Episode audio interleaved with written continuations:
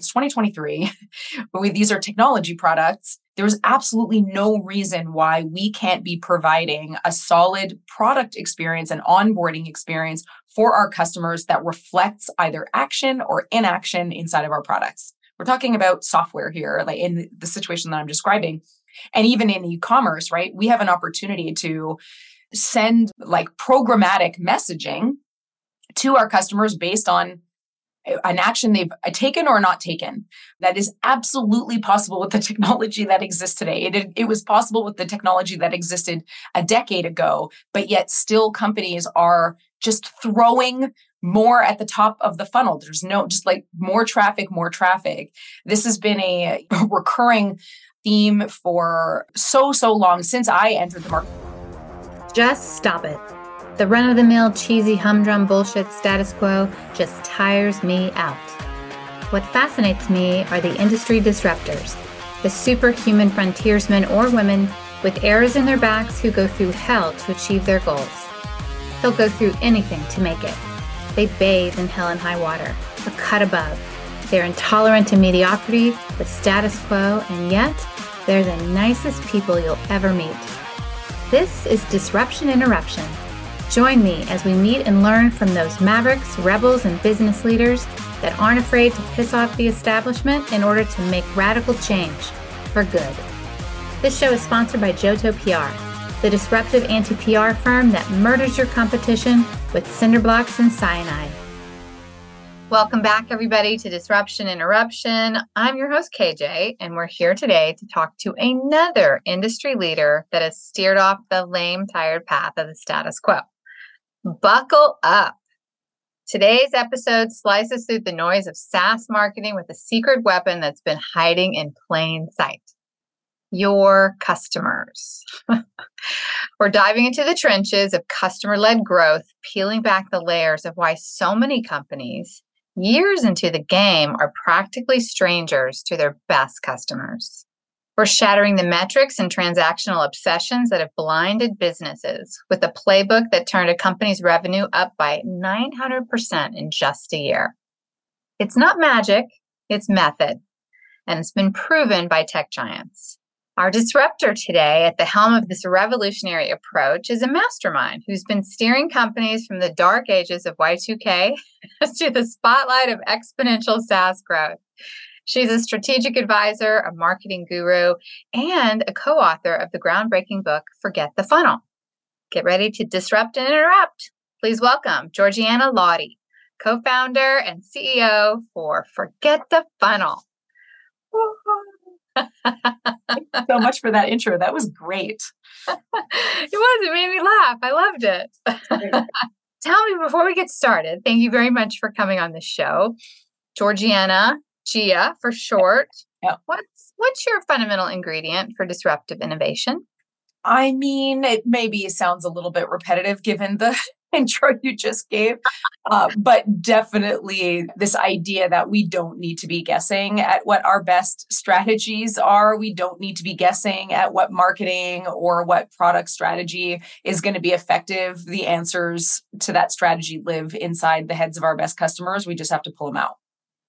Wow. Well, that says a mouthful. And it really speaks to what is going on that has been going on, even for companies that are years old. Mm-hmm. And I can kind of understand it because as you evolve, your ideal customers evolve, right? But you always hear, what's your ICP? What's your ideal customer profile? Like, and companies think they have it, but many of them don't. That's what you're saying.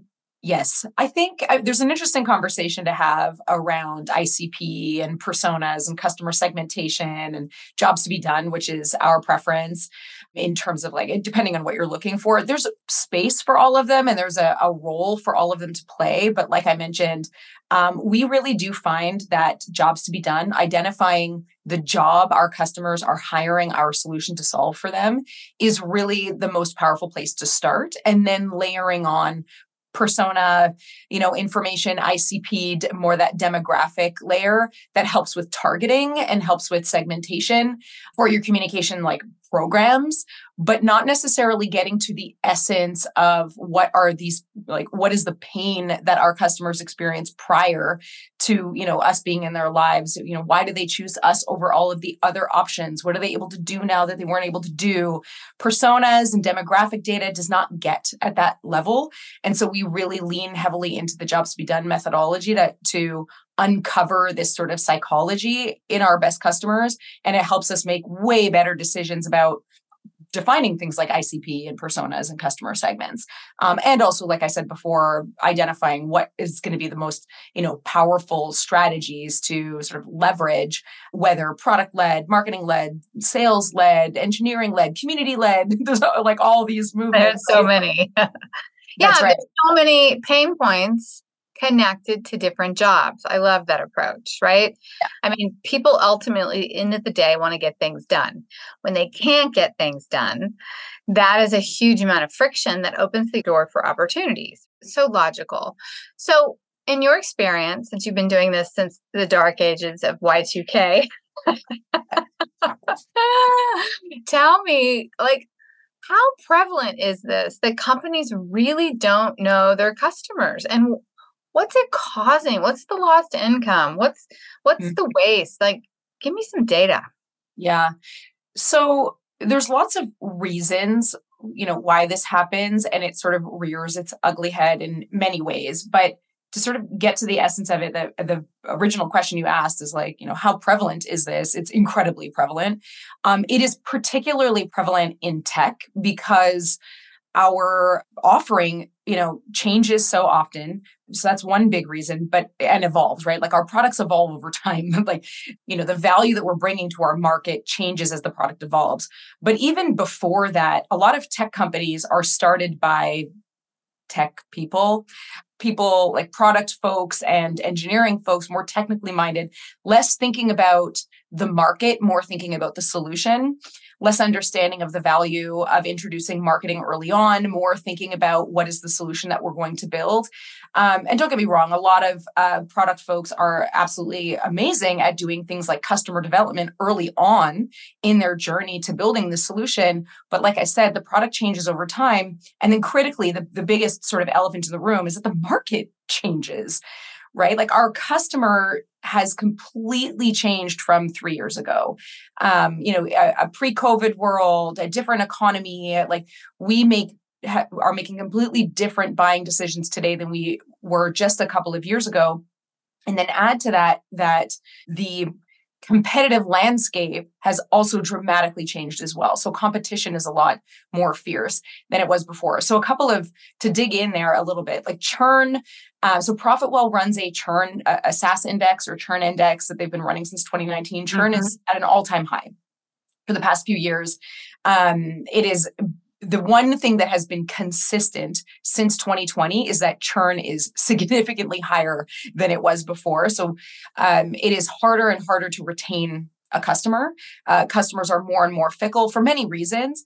Uh, one, some are economical, uh, but also because, like I mentioned before, the competitive landscape has also dramatically changed. So, one example there. Um, Scott Brinker at Chief Martech has been running a, marketing landscape, sort of like a state of, of Martech for 12 years.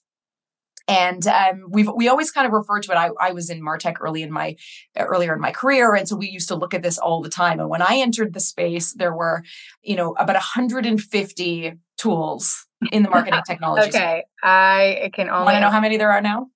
Tell me. Over 11,000. Yeah, okay, I just want to I just want to say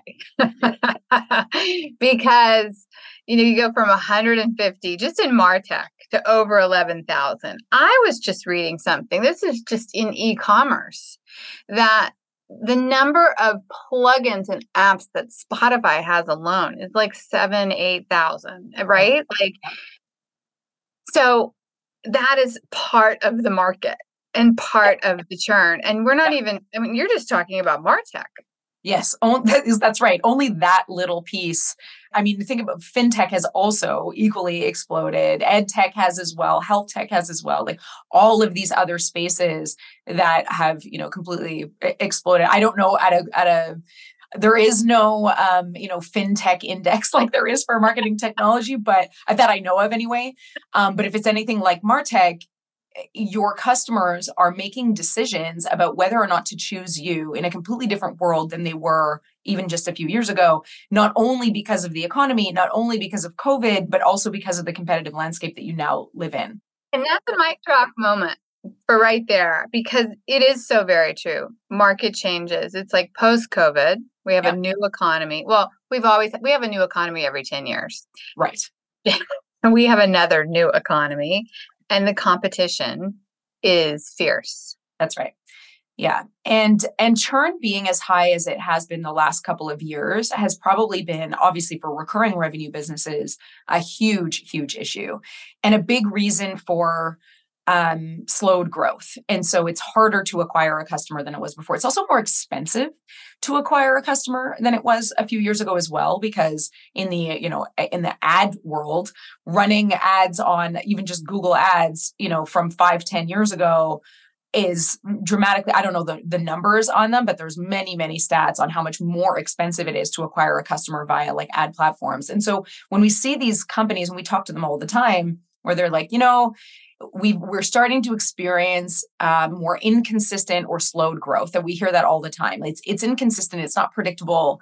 Um, we're not really sure what to do. We've, we've tried everything and what they mean by we've tried everything is they tend to throw marketing at this problem. They tend to throw money at this problem. Yeah it's sort of and, a volume like proposition. If i just throw more volume at it that's right. and probably even let me guess tell me if i'm wrong or right, they have too wide of a net. Yeah, 100%. And they haven't also refined the where these people land. So they get to a website that it's it's too wide of a net and then it's sort of double down on that. They get to a website that's not well positioned the messaging does not get to the problem that these people are trying to solve these target customers are trying to solve. It doesn't adequately articulate how this their solution is better than all the others. The differentiated value is not obvious. Um, and then to to make matters even worse if somebody actually does decide to sign up for this thing or you know request a demo or get into a, a you know a free product or a trial or, or whatever they get inside of the product and there too and this always ceases to like or i'm sorry this never ceases to amaze me how many like it's 2023 these are technology products. There's absolutely no reason why we can't be providing a solid product experience and onboarding experience for our customers that reflects either action or inaction inside of our products. We're talking about software here, like in the situation that I'm describing. And even in e commerce, right? We have an opportunity to send programmatic messaging to our customers based on an action they've uh, taken or not taken. Um, that is absolutely possible with the technology that exists today. It, it was possible with the technology that existed a decade ago, but yet still companies are just throwing more at the top of the funnel. There's no, just like more traffic, more traffic. This has been a recurring um, theme for uh, so, so long since I entered the market. The reason why I actually got into SaaS and recurring revenue businesses because I was like, finally, these businesses that understand that marketing is about post acquisition relationships as well, right? Because if you're in a recurring revenue business, like so many you know people are from netflix to you know intuit this is these are recurring revenue businesses if you are if you are not prioritizing post acquisition marketing and you can't retain these customers, then you're not in business. So I said, Oh, I found my people. The people that believe that marketing has a seat at the table, a, a revenue generator is not a cost center, it's a revenue generator. And I thought, you know, this is the this is the the industry for me. I and, made it. It's yeah, here. these are my people. And um, while I'm not going to say they don't exist, they absolutely do. We get caught in these traps of we need to show, you know, growth for growth's sake and a lot of, you know, the, the sort well, of growth I think you at all said costs. it right there. And it's been yeah. growth at all costs. And yeah. you mentioned this. And it isn't anymore. Products, yes. Yeah. Products well, evolve, but the tech industry evolves faster than others, except when it's just highly regulated. But even then, health tech and fintech, while it's fintech's getting more regulated, healthcare is super regulated. Yep the industry and the growth is so fast and it has been growth at all costs and yeah. you know, back of that, what do you do? Oh my God, we got to get more and more and more and more. And so there's not really a mindset to like, I don't even know if sit back, but maybe they think, oh my God, if we sit back and take slow a slow down to hurry up. Yes. Yeah. Be like FOMO, right?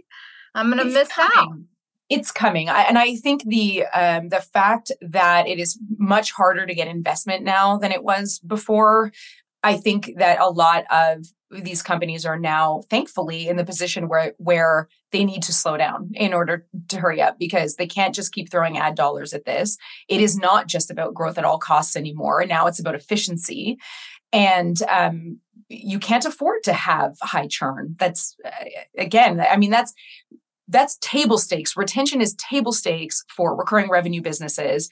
And the companies that have been sort of profiting from just growth on the front end of it to show, you know, in their in their board meetings growth, you cannot afford to have high acquisition numbers and high churn. You have to address retention and you have to address any churn issues that you have now. And so I think that the founders' hands are now being forced mm-hmm not just throw money at this thing, not just fill the top of the funnel, but actually start optimizing the rest of the customer experience, the post acquisition to start maximizing ROI that you get out of your marketing, which is was right. kind of a, a theme for us in 2022 was like more customers without more marketing. How do you get more customers without more marketing? And it's get to know who they are, understand what motivates your best customers, and then reevaluate what you're doing. Look at, you know, with that hat on of your best customer and knowing what motivates them go through you know your entire customer experience and evaluate all the places where you're dropping the ball.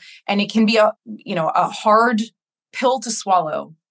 Yeah and what about companies that and startups that are you know starting up right? They have some customers. Do you need a vast amount of customers to know who your customers are? Because getting this right in the very beginning eh, with the glutton that the SaaS market is, eh, you know, has and is experiencing is going to be critical. It is critical. Yeah.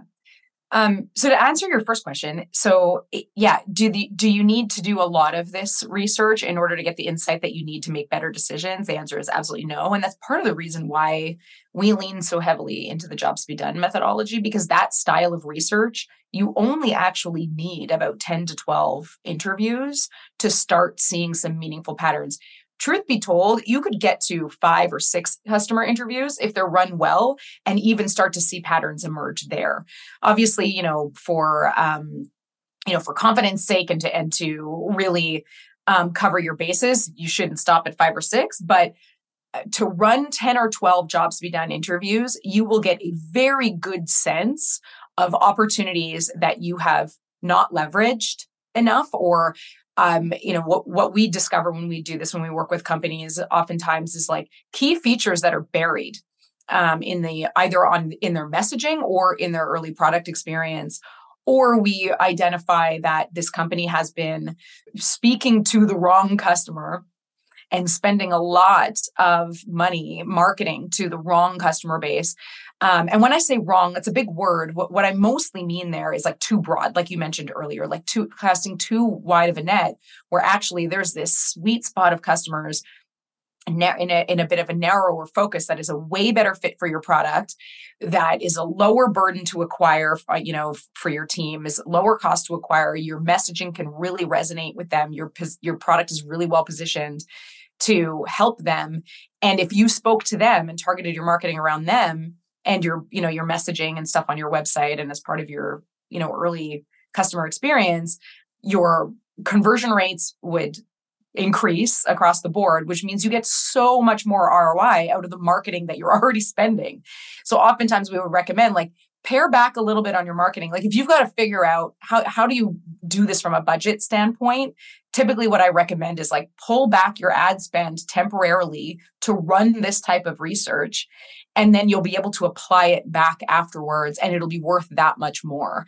Yeah um, but but post acquisition um, like once somebody signs up on your website that's that's the start of the story. That's not the end of the story. Mm-hmm. um, and that's really where you know the the leaky bucket analogies come into play and like there's no point in spending on a you know filling a leaky bucket. I like that term the leaky budget analogy. Mm-hmm. i have a question on like we mentioned this the martech stack right and this plugin yeah. purgatory. When you have i've started to see that there are now saas and tech companies that are really having an all-in-one platform. Mm. right? And this is starting to emerge. Um, yeah. and yeah coming full circle a little bit. that always happens yes, like yes. so wild. Mm-hmm. um but when you have that right? You have different jobs so you have different pain points right? And then you have this problem of how do i communicate everything that we do right? And different jobs are affected right? So it's now it's not just one type of customer it's so many right what would you do in a case like that? Because this is going to start escalating. It's still 10 to 12 customers or is it 5 to 6 or it is it is okay. actually still 10 to 12 customers uh, which is great news. So in that scenario that you're describing and correct me if i'm wrong you're you're describing a situation where we're in a b2b environment where um, there is a, a, a, more of like a platform or um, an all-in-one sort of solution that would replace multiple point solutions on the customer side is that the scenario you're, yeah. you're describing yeah so in that situation you're still always going to want to be focused on your champion. And the champion is the person who feels the pain that your product or solution solves and is the person who is who is tasked with solving this problem. Either it's a problem that they're solving for themselves or it's a problem that they've been tasked with solving for their business uh, or their company by you know a stakeholder or, or a manager or whatever that champion is the one who's going out into the world and doing basically the information gathering on like you know how can we replace these point solutions? How can we you know solve this problem for for my business or or for myself. And that is the individual that you need to remain focused on even if you have an all-in-one platform that is ultimately designed for a team of even 50 to 100 people. It's still the champion you should be remaining focused on because they're the one that is going to again be as close to the they're going to understand the old way the sort of like the pain of what's the solution that's going to be fired in order to hire yours. They're the ones responsible for getting you on a short list um, comparing you with other options. They're the one responsible for championing the adoption not only the purchase decision but the adoption across the org the, they're that first point of contact. So it's still just that one individual because once you can uh, empower that individual to make a purchase decision and a buying decision and get uh, basically that person on board, then they're the ones who champion it internally. Your job is to help them. Your job is to provide them with whatever they need to make it easy to get the rest of their team mm-hmm. um, into the tool. And and there are, of course, once we're talking about the champion being on board so to speak uh, there are there are stakeholders that that person is going to be responsible for and it's again your job to help them provide their stakeholders with it which with whatever information they need. But then once they get into the product then of course you need other sort of customer journeys so to speak for those team members depending on who they are, right? If there's like a technical buyer or an administrator or the more functional users that are going to use the tool day to day, you need to be thinking about more than that. But that's kind of a post acquisition um, thing to solve for, right? And you can do it programmatically. Post acquisition. Well, I mean, I guess it depends on the product, but it is once again, if you can help and support that individual, that champion, it, it empower them with the information that they need to pass on to their stakeholders, then it that is the biggest leap is right there. Right. right. They are the key opinion leader that does affect the other stakeholders. That's right. Without that person, nothing moves forward. There's right. no there's no stakeholders to get buy-in on. There's no functional users to worry about.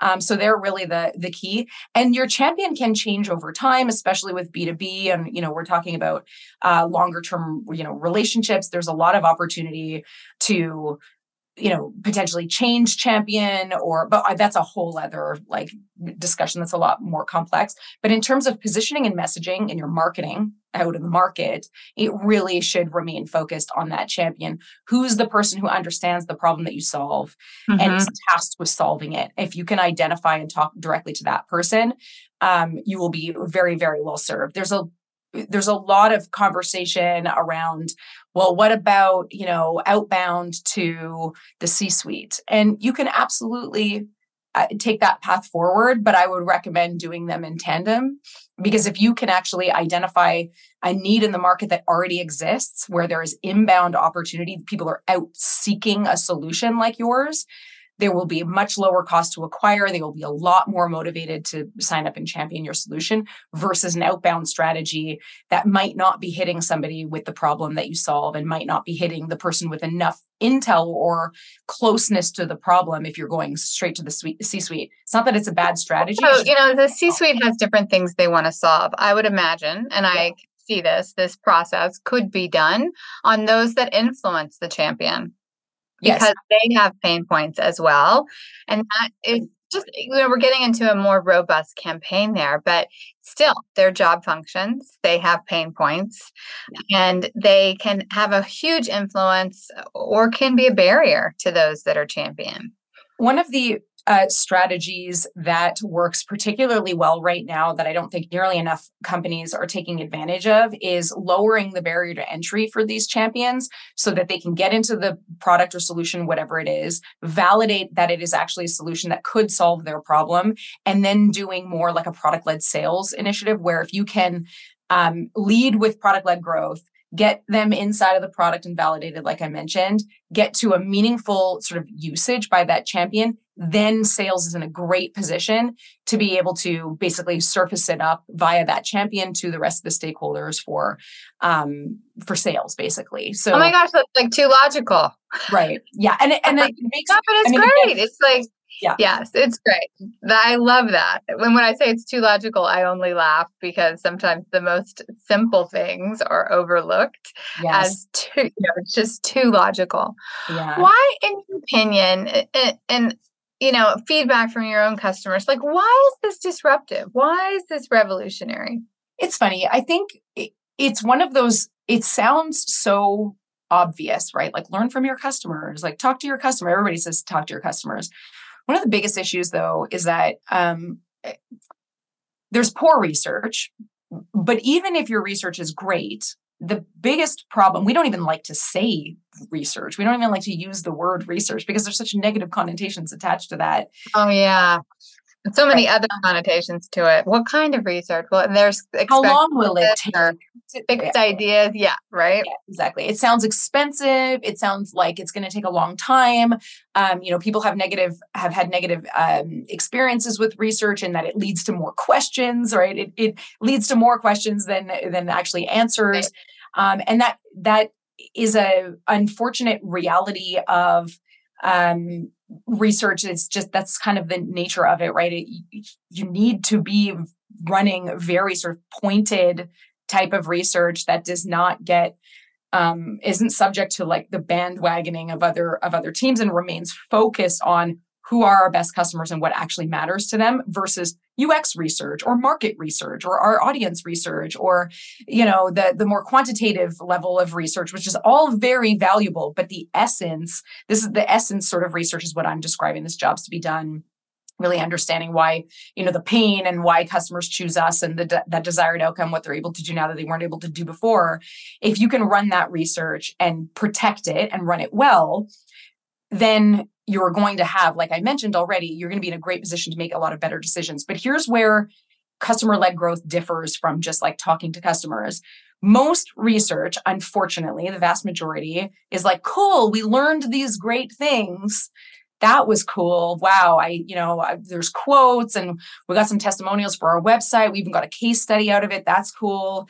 Um, you know, we can rewrite our messaging on our website. That's awesome. But it never actually gets actioned into what we were just talking about, which is like running highly effective programmatic communications to our new customers in like either for product led growth or for product led sales, being able to identify who's getting value out of the product versus, you know, who might need a little bit of extra help. So part of customer led growth, like the, the flip side of that coin, once you've done that research is operationalizing the research that is a critical component to this. It's not just about having these aha moments and, and as a team going like, great, we, we learned all of these things. They feel validated. Actually, but, but actually embedding the research into how you make decisions at the day to day level. And so, how we do that is basically we take uh, jobs to be done and we treat it like a documentary of like how our customers like met and fell in love with our product. And we actually map the customer experience from being out in the world, experiencing the pain, struggling with the old way, all the way through to uh, obviously making a purchase decision, choosing us over all the other options, meaningful product activation and product adoption, meaningful ongoing engagement, which we call continued value. And then there's like value growth, where recurring revenue businesses get really interesting, where we're having net revenue retention conversations versus churn and retention conversations. And that's really about like expansion and product led sales and all of this stuff. So it's like taking the research and turning it into these milestones, these customer success milestones for our customers, and then developing KPIs for each of those milestones so that our team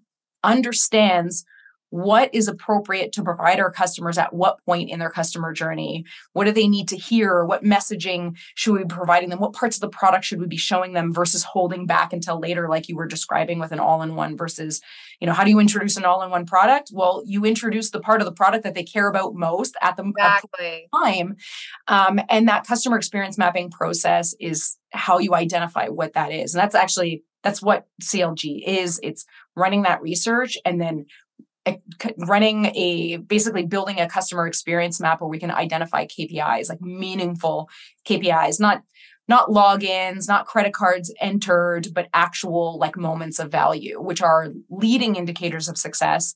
Um, it's what I like to say a lot too is that like, you know, because we're focused on our leading indicators of success, like product activation and engagement, are lagging indicators like revenue growth benefit.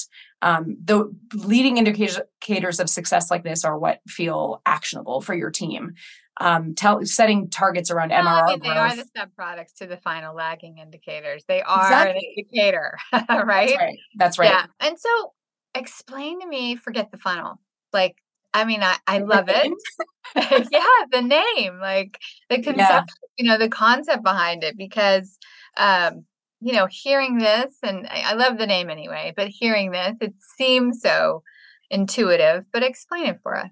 Yeah. So the forget the funnel name really came from the this idea that recurring revenue businesses and many businesses not just in like in SaaS really live or die based on customer relationships and to think about your customers as um, and your you know your marketing as something that ends at acquisition is basically a recipe for disaster and most funnels end at purchase um, right? The really rudimentary, basic, uh, original version of a funnel.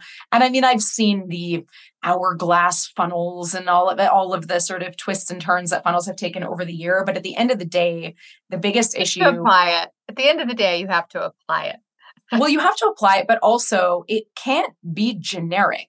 So when we right. talk about like top of funnel, middle of funnel, bottom of funnel, that is very much like every company eh, that that assumes that every company and product are the same, that every team is the same, and that every customer is the same.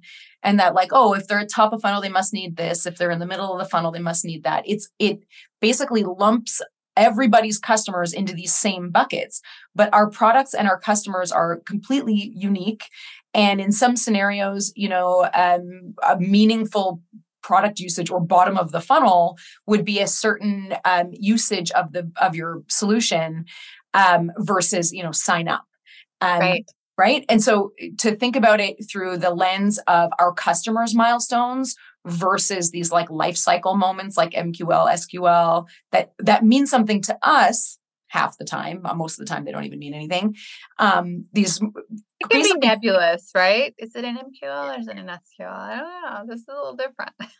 right, exactly. And the definitions change over time. Right. But it's, it's sort of this shift from thinking about the customer through the lens of their experience and their and value moments in their relationship with us versus transactional moments which we are often tasked with. A lot of our performance goals are around like number of signups or visitors or a, a revenue number to hit in a given month when that has absolutely nothing to do with customer value. Because again those leading indicators of success help us get our customers to these moments of value. Those are our leading indicators that help um, sort of influence those lagging indicators so we just right. think it's a it's a more it's it is inevitable that we should be thinking about customers in this way. We all know it in theory, but there was never a sort of framework or method for doing this. And so that's what why we came up with this framework. It's like identify what matters to our amazing customers and then operationalize it so teams can actually run with it and make better decisions. That was the whole reason for coming up with this framework. There was there was nothing Boom. to connect those two before. Boom. I love that. Okay, so you're super passionate about Forget the Funnel. We can definitely see that. What are what are your crazy passions outside of work? I know you have two girls. I do. Um, I, I, I work a lot, so I do. I love I love what I do, obviously, and um, being the the CEO of a small business is obviously pretty encompassing. But yes, like I said, uh, we have uh, two young kids. Um, the other thing that I'm actually working on is we bought a lakefront property two years ago with four like shacks like 100 year old shacks. And so we are slowly making our way through basically completely gutting and um, renovating. So so on the weekends, I'm in, I'm like breaking down walls. Oh, I have like a hammer in my hand. That's how I get my release. Or, or I'm on a roof, you know, re, re reshingling a roof or something like that. Oh, that's great. I love that. Yeah. Well, tell people how to get a hold of you, Gia. Um, I mean, Forget the Funnel is definitely, or I should say, the website is definitely the best place to go. ForgetTheFunnel.com. Um, I'm trying my hardest to be more active on LinkedIn as well. So LinkedIn's also another great spot to go. on um, LinkedIn. Um, we also find her, Georgiana Laudi. Yes, that's right. Uh, we also launched a podcast very, very, very recently, like new. I don't even think I told you that. Um, just this week, our first episode. Is it called Forget the Funnel? It's called the Forget the Funnel podcast. shocker. Shocker. Yes. That's great. Okay, awesome. Okay, before we end off, this has really been enlightening, and I'm really glad you drilled down on the pain points because that's what you drill down on in your, you know, job assessment type assessment. I, I, am not even going to call it research. right? yeah, please don't. Exactly. insights. Insights is how. Yes, yes. And yes. critical it, insights. Very, it is very methodical and it is very tactical at the end. Is how you yep. implement, which I love. Um, but what is food for thought that you want to leave our listeners with? Yeah.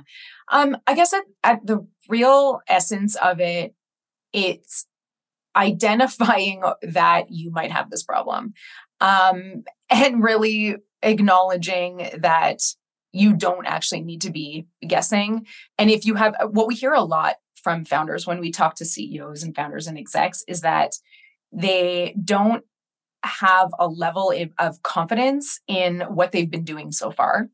And they don't they worry about the team not making you know the best decisions they could be making and they worry they say things like uh, we know that what got us here won't get us there um, and you know that's the acknowledging that there is a better way. You don't need to be guessing. There you can give your team a like uh, a really you can give your team the confidence they need to make better decisions. Um, there is a you can do this with rigor and if you can sort of slow down to learn these things your team is going to be able to move so much more quickly run so many you know better tests and, and better experiments and better marketing um, and more effective marketing a lot less guessing a lot less um, spaghetti at the wall. Good. Thank you. That was a really good tidbit to take back all right. Well, thank you very much for this. This has been super fun.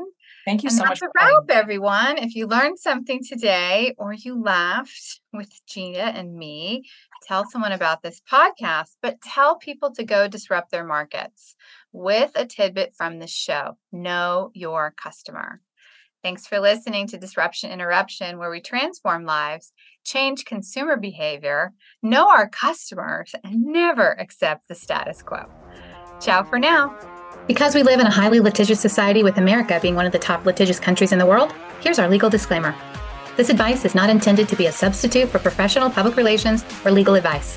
Do not disregard seeking professional legal, healthcare, or financial advice or delay seeking professional PR or legal advice because of something you have heard here. Contact an attorney to obtain advice on any particular legal issue or problem. Use of this podcast or our website or any of its social media or email links do not create an agency client relationship between JoTo PR and the user.